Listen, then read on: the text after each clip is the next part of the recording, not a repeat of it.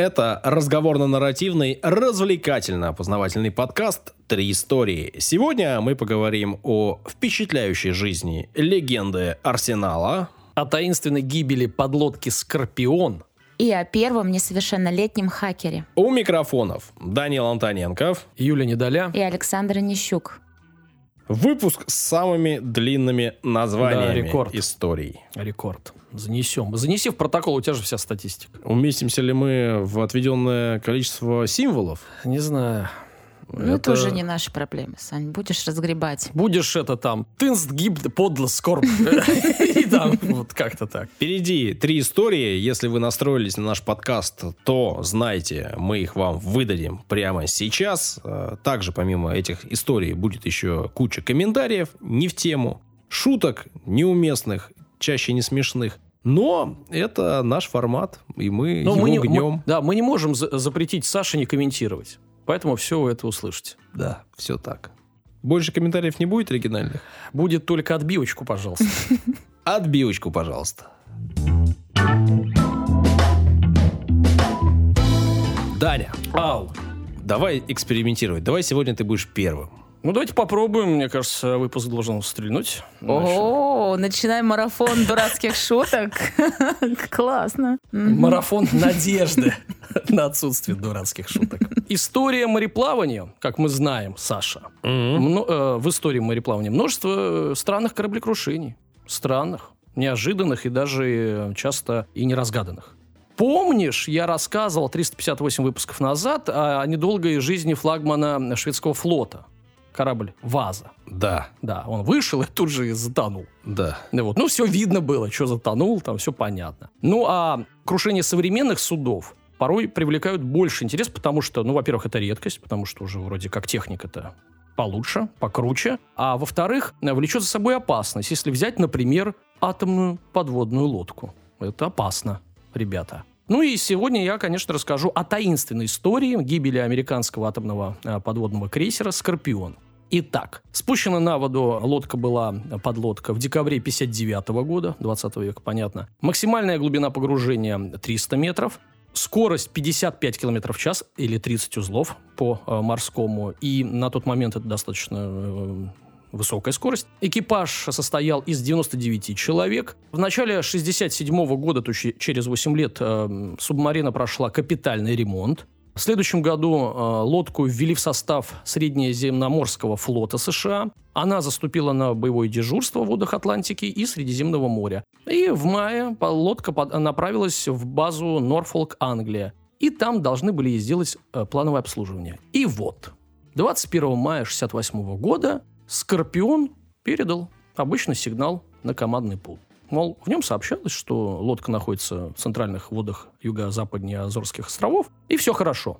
После этого больше никаких сигналов с крейсера не поступало. В течение 3 дней судном пытались наладить радиосвязь, но не выходило. 5 июня было официально объявлено о пропаже подлодки. Начались масштабные поиски. Продолжались они 5 месяцев, но не принесли результата. Район поисков, как я уже говорил, находился юго-западнее Азорских островов, 700 километров где-то от них. Это открытый океан, глубина 3 километра. Найти в таких водах затонувшую субмарину сложновато. Ну и уже через месяц масштабы поисков сократились, потому что, иголку в стоге сена, что искать, все ресурсы тратить, мол, ладно. И осталось только несколько судов и самолетов, которые продолжали, дежурно прочесывать район. А вдруг?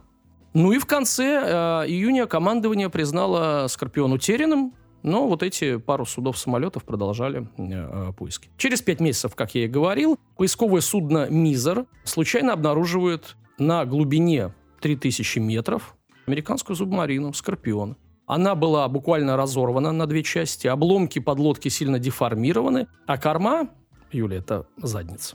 Вот, да, спасибо. Да. Покрыта глубокими вмятинами. Для выяснения причин, естественно, была создана следственная комиссия. И вот теперь версия от нее. Версия. От комиссии? Да.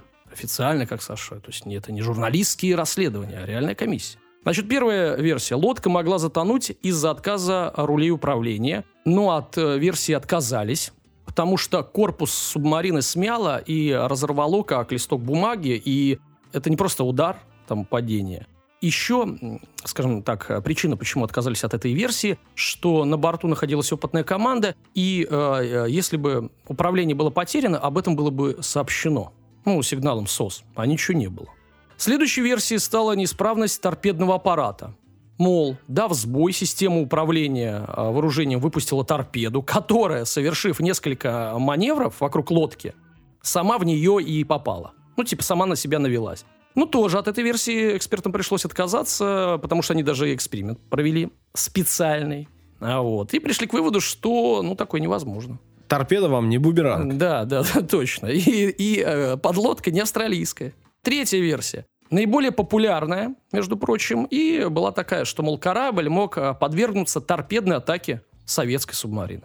Ну, под водой что там творится? Не все ясно. Кто-то что-то куда-то кому-то. Вот, и якобы была месть советских подводников за причастность США к гибели подлодки К-129 в марте 1968 года. Типа недавно. Ну, об этом в следующих выпусках, видимо. Вот. Ну, и впоследствии и американские, и советские высшие чины и опровергли эту версию, заявив, что во время произошедшего кораблекрушения в радиусе 400 километров вообще не было никого. Ну... Такое, да? Саша не верит. 400 километров. Нет, конечно. Я к тому, типа, что... может, и было, да? Ну, как бы, ладно. Еще одна версия гибели подлодки. Она возникла позже, намного позже, и связана с мистикой, Юля. О, это я люблю. Вот. Моряки научно-исследовательского судна «Гломар Челлендж», прочесывая океан аппаратуры, совершили невероятное открытие. На дне Атлантики, вот рядом с крушением подводной лодки недалеко, они нашли пару зубов размером с ладонь взрослого мужчины. То есть, 17 сантиметров зубья. Это мегалодон! Абсолютно верно! Это реально, зубы мегалодона. Такие хищники жили 20 миллионов лет назад. Это как динозавр, только акули-динозавр. Да. Ну, во-первых, длина 22 метра, как бассейн, да, вот есть бассейн короткого, да, весил 50 тонн. И он-то как раз-таки легко мог прокусить обшивку подводной лодки. И, мол, типа... может, это мегалодон укусил лодочку. Ну, по-моему, самая адекватная версия. Пока не поделила, район обитания. Ну, и последняя версия. Ну, это версия была. Ничего не доказано, Юля. Спокойно. Значит, ну и последняя версия. Я уже все поняла в моей голове, я уже тебе все доказала. Это точно мегалодон, точно тебе говорю. Другие версии не нужны. Вообще. 100%. Срочно канал РЕН-ТВ. Бежим. Коневского не хватает на вас. Появились сообщения не так давно, что в ноябре 2006 года ВМС США рассекретила часть документов трагедии Скорпиона. И вот всякие исследователи... скажем так, журналисты... Пошли читать. Да, пошли читать. Там существует аудиозапись переговоров штаба и субмарины за несколько минут до трагедии. Из этих рассекреченных документов. Угу. И на них капитан Фрэнсис Слаттери докладывает о неопознанном объекте, который движется со скоростью 300 км в час. НЛО! Точно! I want to believe, Саша. Сегодня Саша сидит в футболке. I want to believe. Вообще-то это в 3 раза превышает максимальные показатели современных субмарин. Понятно. Предполагается, что вот такой неизвестный объект атаковал американскую подлодку. И некоторые американские исследователи уверены, что «Скорпион» атаковала, внимание, секретная советская летающая субмарина. И вот, смотрите-ка, действительно был проект секретной субмарины. Летающей? Да, без шуток. Значит, летающая подводная лодка. Ее идею развивал конструктор Борис Ушаков. По задумке, субмарина должна была не только уметь плавать, но и при желании выходить из воды, выныривать и разгоняться до 250 км в час над водой. Но летающая подлодка так и никогда не была сконструирована. Проект считали слишком экзотичным, затратным, ну и, в общем-то, бесполезным, потому что летать должны самолеты и атаковать подлодки-самолеты, а под водой плавать подводные лодки. И не надо вот этого симбиоза. Но проект действительно такой, по крайней мере, на бумаге был. Ну, а истинные причины катастрофы американской подлодки «Скорпион» до сих пор остаются неизвестными. Мегалодон, говорю. Но не для Юли. Да, так это был мегалодон. Но не для Юли. Неопознанный. Неопознанный, нет. Почему его звали Фрэнк? Мегалодон Фрэнк. Все опознано. Рубрика «Комментарии». Я уже не знаю, что. Юля, скажи ты, что. Нет, говори. Ваш удивительный комментарий, конечно, ребята. Стабильность. Ну, стабильность иногда скучная штука. Ой, давай не начинай. Ладно. В приложении подкаста от Apple комментарий с названием «Спасибо за ваш подкаст». Маруся написала. Маруся, пожалуйста. Очень рада, что наткнулась на вас. У вас самые интересные истории. Все ведущие просто лапочки. Ощущения от прослушивания очень теплые и близкие. За время, которое вас слушаю, вы стали мне как родственники. Вот от меня комментарий на комментарий, я это люблю. Какие родственники, Маруся? Есть разные, есть дальние, нелюбимые, неожиданные родственники. Родственники, которые ждут ваше наследство. Разные родственники. Какие? Большое спасибо за ваши истории, продолжает Маруся. Желаю вам удачи во всем. В общем, Маруся на нас наткнулась, это первое. То есть она куда-то шла, возможно, даже споткнулась. Ну и мы родственники. Марусь, спасибо большое, очень приятный комментарий. Да, 5 звезд, между прочим. Да, вот уже лапочка. Нет, мы не знаем этого. Она же не пишет подкаст. Как ты это говоришь? Юля хочет верить. Да, я верю в людей. I want to believe. Ага. Так, еще один комментарий от наглого лимона. Слушая вас с последнего выпуска к первому, дошел до 9-го. С последнего к первому, то есть, вообще-то все прослушал, получается. На рассказе Александра про зевоту весь его рассказ зевал. Это логично, по-моему, все так делают, нормальные слушатели. Не первый раз, кстати, об этом уже пишут, и на этом... А есть же такая тема даже. На этом было все построено. Потому что если рядом сосед, например, зевает, да? И все так. Ты уже забыл, о чем весь выпуск был. Подожди, а ты был в подкасте? Я не помню просто. Ладно, 5 звезд. Так, и последний комментарий на сегодня, тоже 5 звезд. Мария Ткач пишет. Любимый подкаст. Так называется комментарий. Это разговорно-нарративный, развлекательно-познавательный подкаст «Три истории». Кавычки закрываются. Наизусть знаю это вступление. Слушаю вас с 21 года. Ого. И не надоедает. Еще более ого, да? Даже переслушивать выпуски. Вот это уже да. Истории всегда интересные, запоминающиеся и познавательные. Каждый день включаю ваш подкаст перед сном. Помогает отвлечься. Большое спасибо, сердечко. Даня, да. Она буквально засыпает с тобой каждый день. Это хорошо, угнетает, что и с тобой тоже. А ты всех женщин раз за разом гнобишь. Нет, подождите, это не касается. И ее в числе прочих. Все мои замечания Марии Ткач не касаются, конечно же. Априори теперь так. Да, отныне. Про хакера буду сегодня вещать, представляете, первый раз. Это вам не рок-музыкант. Джонни Мнемоник? Нет, Джонатан Джозеф Джеймс. Почти. Да-да-да. Я только сейчас обратил внимание. Ник Комрад родился в 1983 году во Флориде. Да.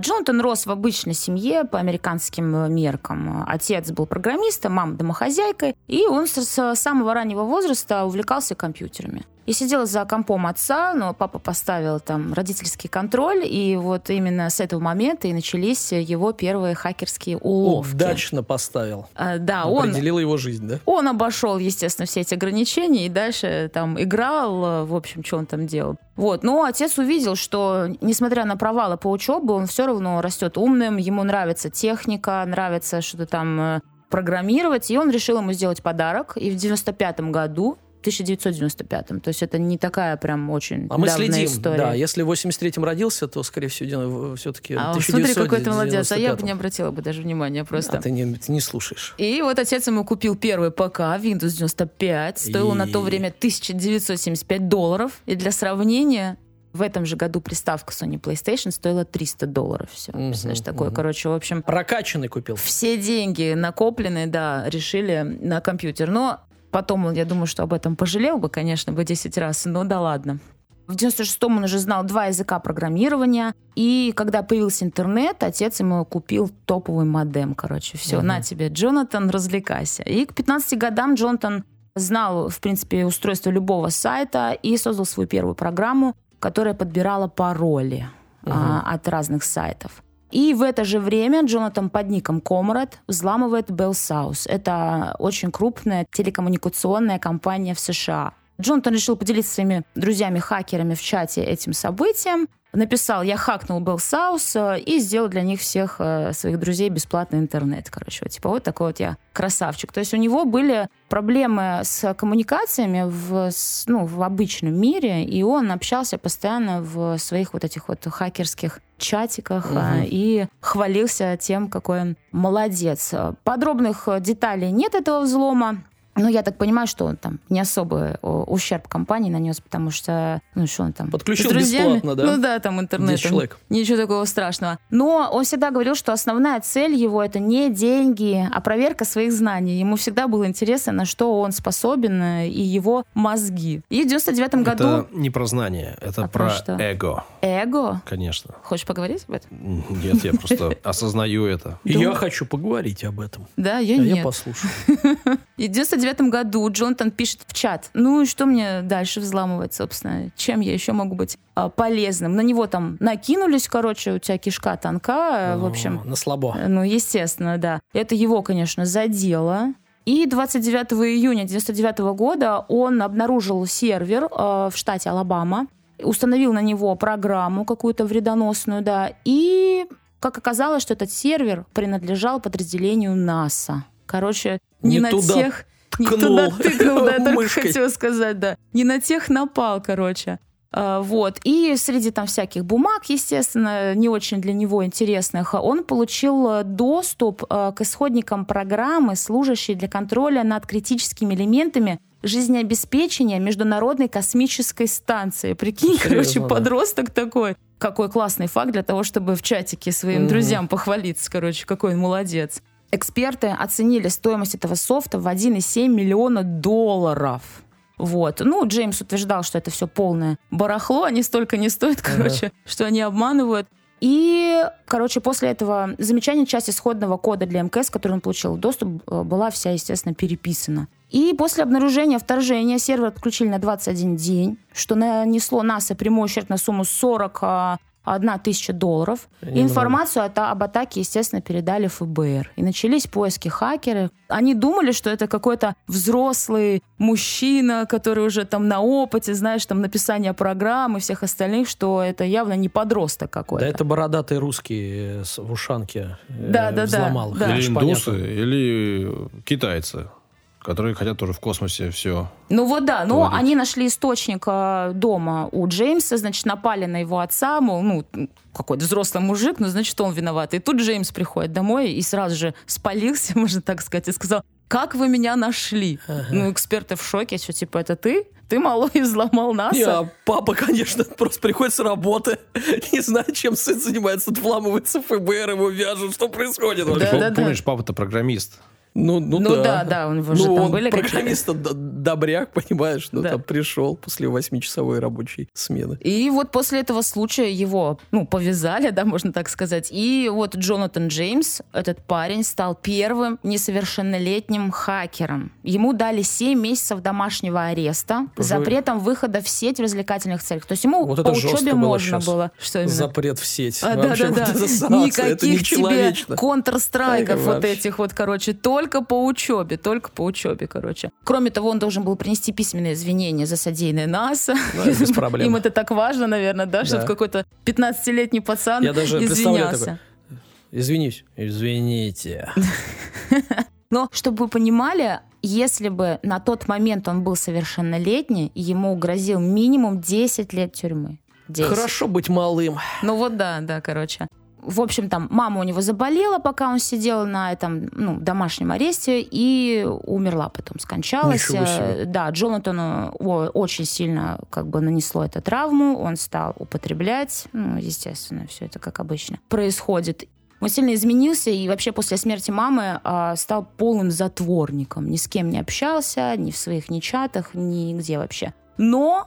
он в начале 2005 года знакомится с Альберто Гонзалесом. Это известный деятель киберподполья. И они договорились о взаимодействии. Он думает, что же терять? Надо, короче, что-то прям грандиозное сделать. В смысле, что терять? Можно реально загреметь. Посидел тут 7 месяцев домашний арест. Он сидит дома, ему скучно, а потенциал-то не реализованный, как Саша сказал. Эго-то у него ого-го. И он думает, надо что-то, короче...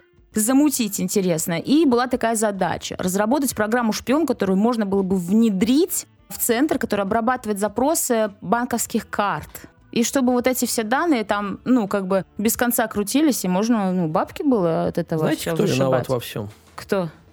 Ну, спецслужбы. Я считаю, что вместо того, чтобы вот его энергию и эго направить в нужное русло, сразу немножко погладить по головке, сказать: вау, ты невероятный хакер, и нам такие люди нужны.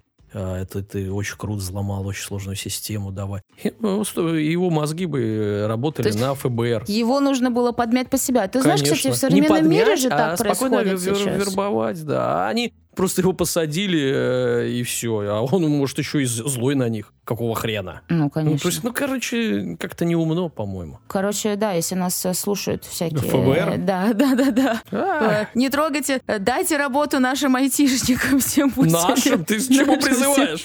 Саша, включись, а то нас сейчас прикроют. На его территорию. Ну, короче, в общем, Джеймс и Скотт, они сделали эту программу, хотя все говорили, что это невозможно. Невозможно. И в результате их хакерских атак они похитили данные 140 миллионов кредитных карт. Нормально. Ну, то есть, в принципе, они имели доступ ко всему. И они не остались незамеченными, естественно. На них вышли секретные службы. В общем, там посадили этого и Гонзалеса, ну, и всех, кто был к этому причастен. Слушай, о чем они думают, интересно? Что, они их не найдут, что ли? Мне кажется, они не думают. Ну вот, кстати, ты правильно сделала там замечание по поводу эго, потому что тебе в первую очередь нужно себя как-то реализовать. Тебе все равно на последствия, наверное, какие-то. Я думаю, что в этом вся фишка. Ну, чего, короче, не был он счастлив от этого абсолютно. Вот и все. Не доставил ему удовольствия, эти кредитные карты ваши, короче, все я умею, все могу. И в конечном итоге май 2008 год, его находят мертвым, с выстрелом в голову. Ему было 24 года. Короче, типа якобы застрелился. Да, не факт, кстати. Не факт. Конечно, не факт, потому что все-таки наворотил он немало дел еще с несовершеннолетнего возраста. Да, ему было 24 года, это же сколько? Все равно лет прошло, поэтому говорят, что это была инициация, да, самоубийство, что его убили, а может и не сам. Короче, вообще неизвестно, что с ним стало.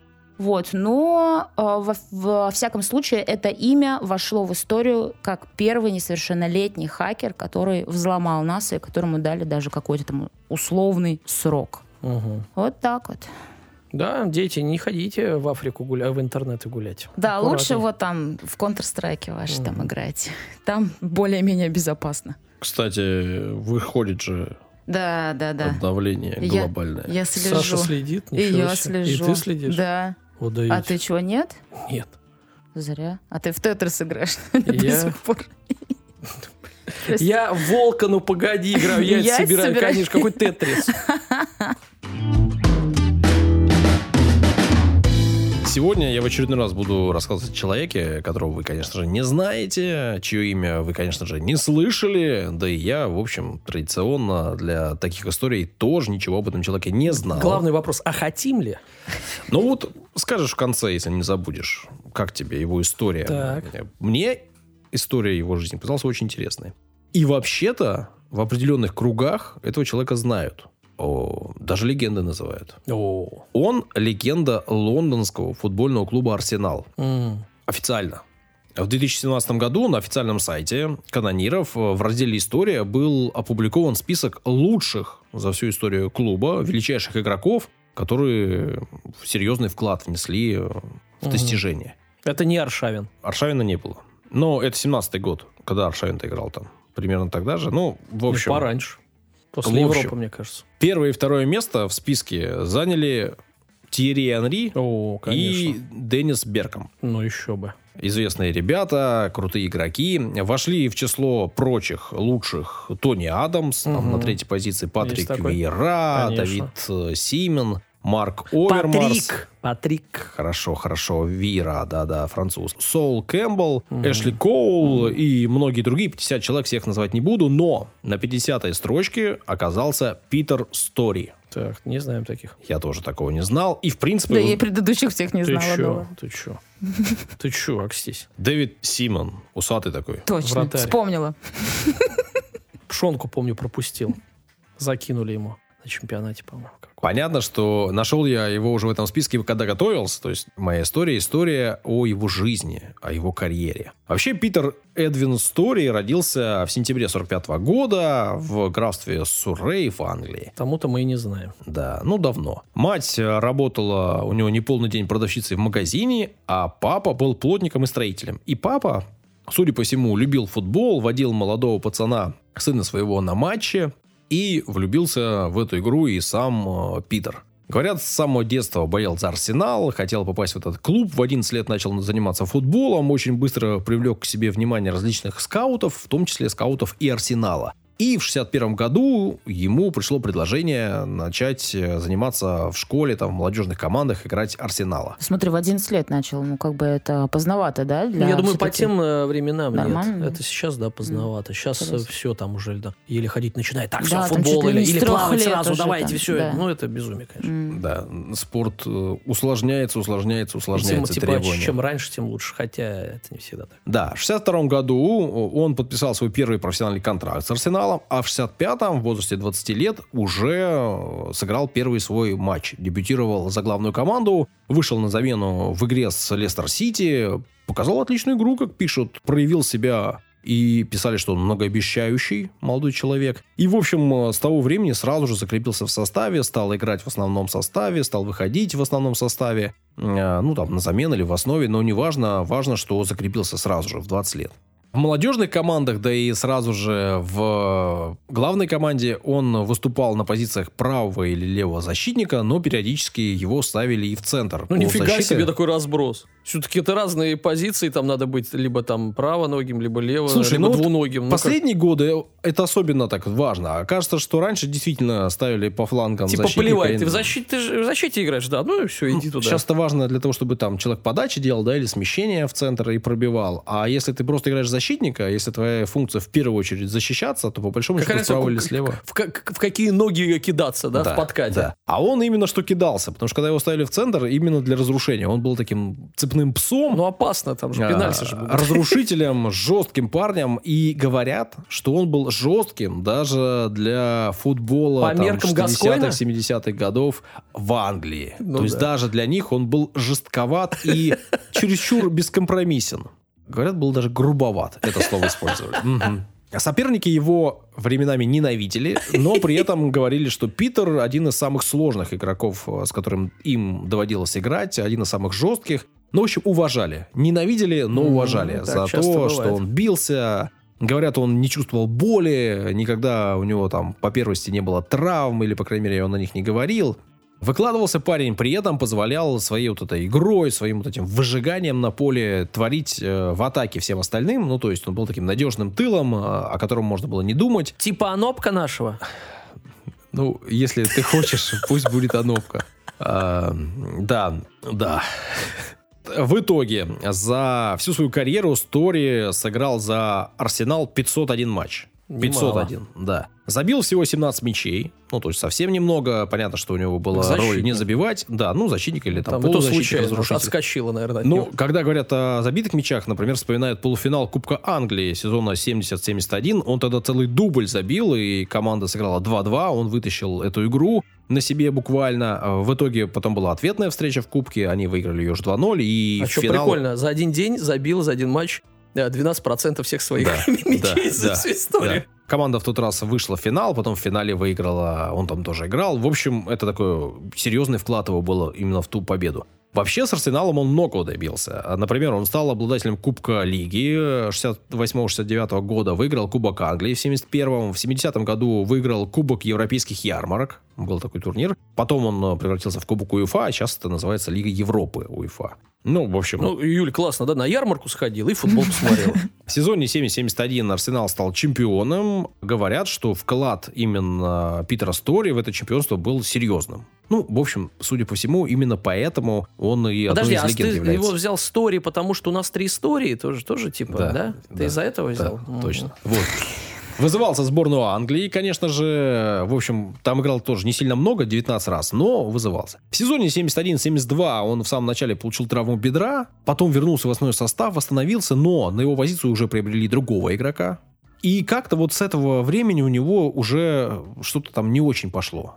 1972 год. Он был в клубе, он периодически выходил, но уже не был вот основой основ, не был 27 лидером. Лет. Да. Последний сезон в «Арсенале» он провел в 1977 году. В январе 1977 года последний матч сыграл. В марте 1977 бесплатно пришел в Фулхэм. А Фулхэм тогда играл на дивизион ниже. Mm. И, честно говоря, не закрепился там. 1977 год. Как-то 32 года всего, угу. А карьеру решил завершать. Ну, мне кажется, по тем временам, да. Это сейчас люди играют до 40. Тогда-то... Ну, вот я только хотела сказать, я-то не особо там, да, разбираюсь, но 32 это уже много, наверное. Ну, с одной стороны, да. С другой стороны, он же защитник. Ну, ему не нужно креативить, ему нужно разрушать, ему там не нужна супербольшая скорость. Ну, а Нопка до скольки бегал? Кажется, что рановато. Тем более для того, кого называли убийцей, хулиганом, подлецом или рубилой. И псом его еще называли. Да, цепным, да. Только одно запомнил. Пес. Потому что что-то с байкерами можно быть связано, да, Юля? Да, да, с плохишами, конечно. Как так получилось? Почему в 32 года звезда, легенда завершает свою карьеру? Неизвестно. Чем вообще занимаются футболисты после того, как заканчивают с профессиональным спортом? Женятся? Не-не-не, женят их пораньше, чтобы бабки делить потом. Ну, вообще-то тренируют, наверное, нет? Тренером? Тренер, эксперт, аналитик, что там еще? Можно просто прожигать жизнь. Булочную открывают. Булочную? Что угодно. Ну, в Англии в это время было принято футболистам не булочную открывать, Юля, а бары. А бары. Красавчик. И... свой паб он приобрел еще в 1975 году. Назывался он «Веселые фермеры». И поговаривают, что уже с 1975 года он в этом самом баре начал проводить времени больше, чем на тренировках и чем с семьей.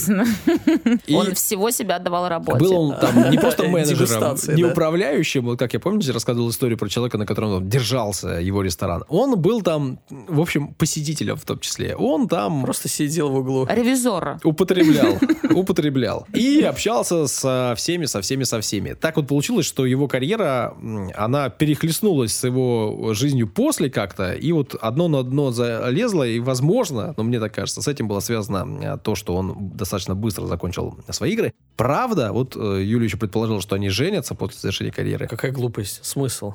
Жениться надо, да, я мы поняли уже, да. Когда идет зарплата большая. В первый раз он женился еще раньше, и его брак очень быстро распался, буквально через полгода, потому что он потом уже позже говорил, что жена от меня ушла из-за пьяных и беззаботных манер. Ее... то есть она была пьяная и беззаботная? Она ушла от него из-за пьяных и беззаботных манер. Я-то думала, она... Это было в 71 году.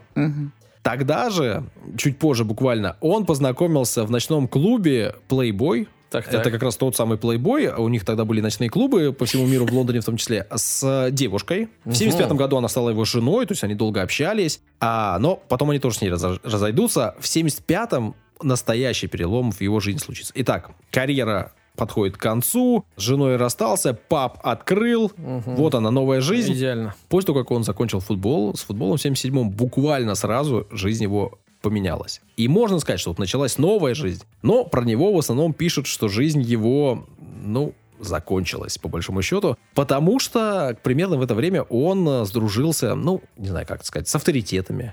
С бандитами, или с предпринимателями. Ага. В общем, с ребятами, которые... Смотря какие у тебя с ними отношения.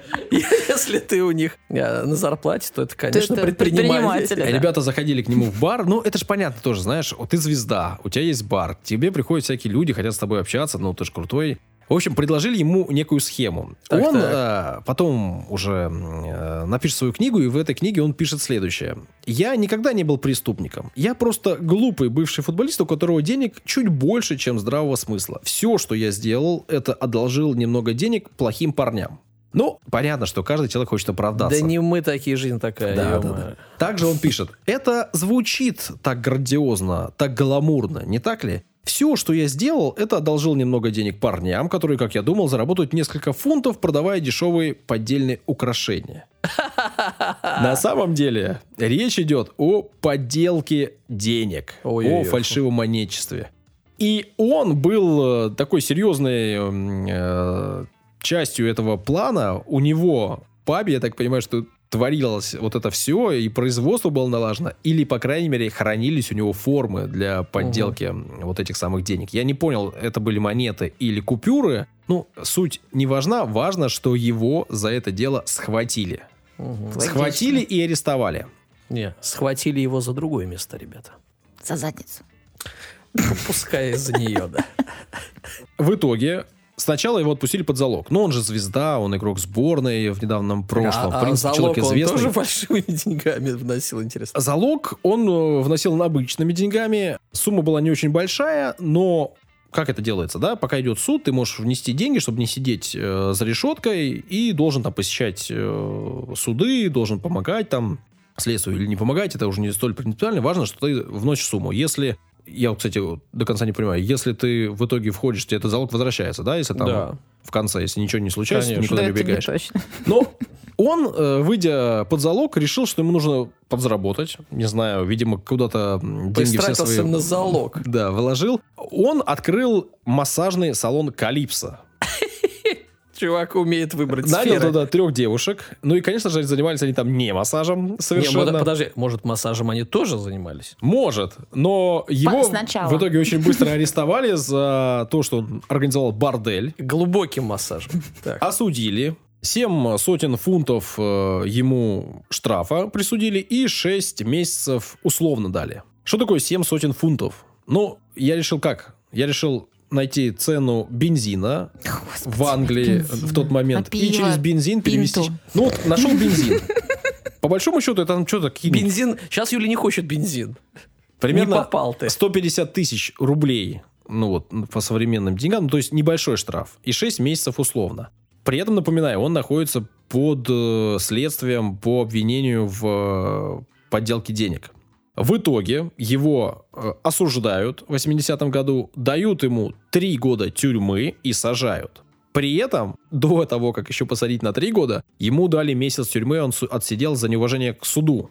Потому что он там что-то не приходил, что-то не делал. В общем, странный парень странно реагировал на происходящее. Отсидел 3 года, вышел, пошел работать разнорабочим, таксистом. Сначала там, потом там. Что-то как-то все вот у него было непонятно. Куда делал деньги, тоже не очевидно. Дальше.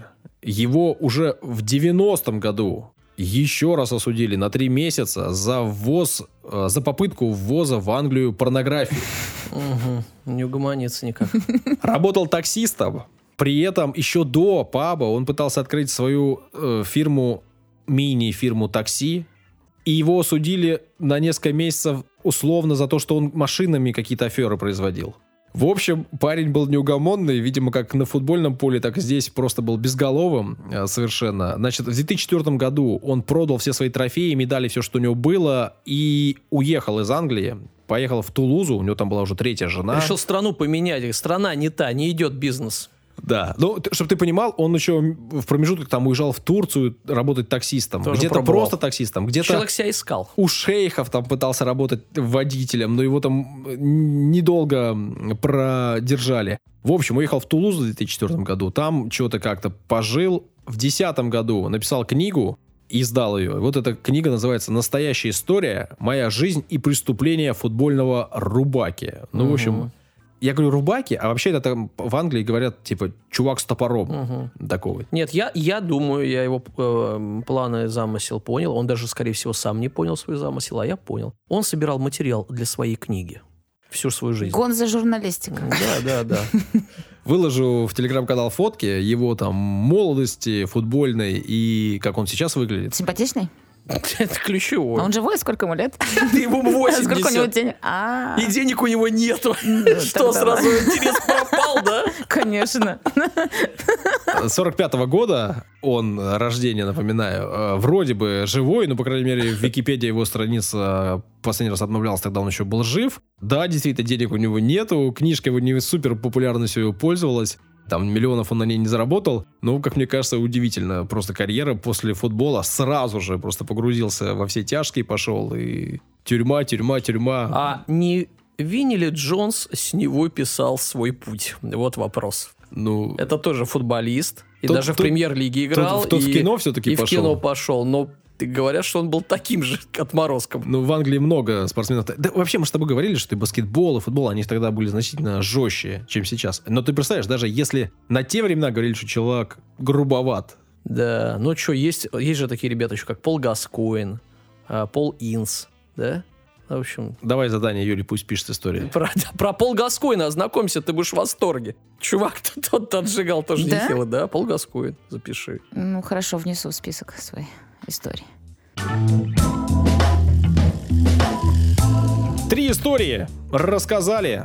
Выпуск получился непродолжительным в этот раз, но, надеюсь, вы получили удовлетворение от каждой из наших историй. Спасибо. Ну, от какой-то истории больше, от какой-то да, меньше. От первой, наверное, точно. Все в восторге, конечно.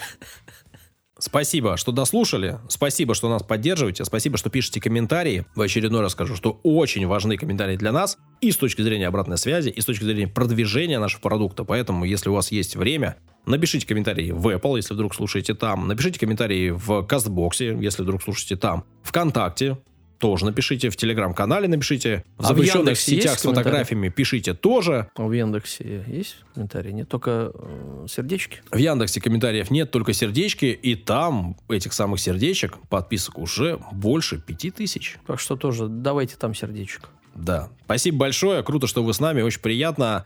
Деньги закидывайте. Здесь возможность поддержать нас и так. Если вдруг считаете, что мы достойны того, ссылки в описании. QR-код на картинке. Проходите, поддержите, помогите, спасите. Все, что хотел сказать, сказал. Пока-пока. До свидания. А я не придумала. Вот так прощайся.